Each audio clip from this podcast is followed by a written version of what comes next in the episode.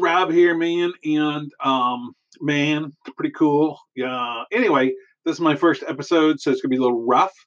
And basically where I'm coming from is that I got a passion for small businesses. I've run successful small businesses. I've run failed small businesses.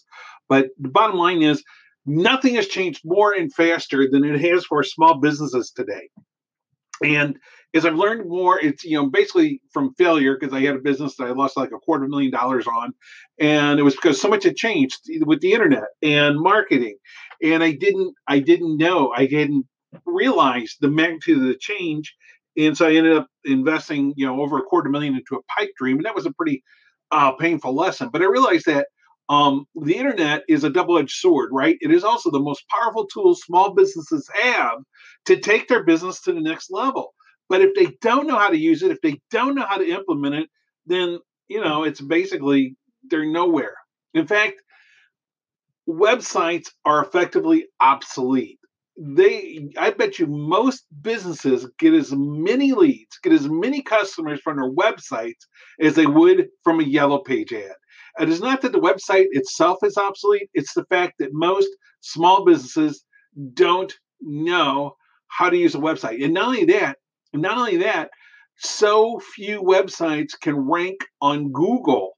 So the majority, you know, ninety-nine point nine percent of all websites aren't ranking on the first page of Google. If you're not on the first page of a Google resort result, you basically are not found.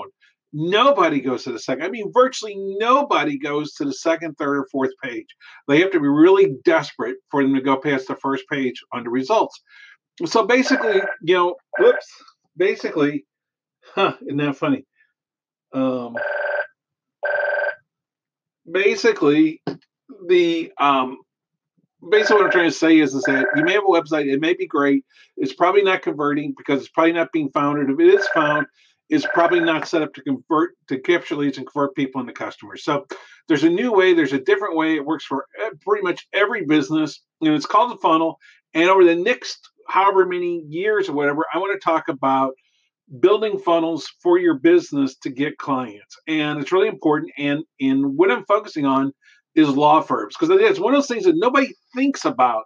Nobody thinks about a law firm in the sense of a marketing and sales process like you would for an info product or for a weight loss program. You know, it's like it's like this very sophisticated service and product. And it is, it is, it's all of that. But the same principles that you use to sell a diet program, you can use to sell a law firm and get clients. And you don't have to be on the first page of Google. You don't even have to have a website. Once you understand how to use the, the internet, once you understand how to funnel clients in and convert them, life becomes easier for your business. So anyway, that's it. A little over three minutes. Man, I hope, I hope they get better as they go. And I will be talking at you later. Carpe diem. Let's take this thing to the top.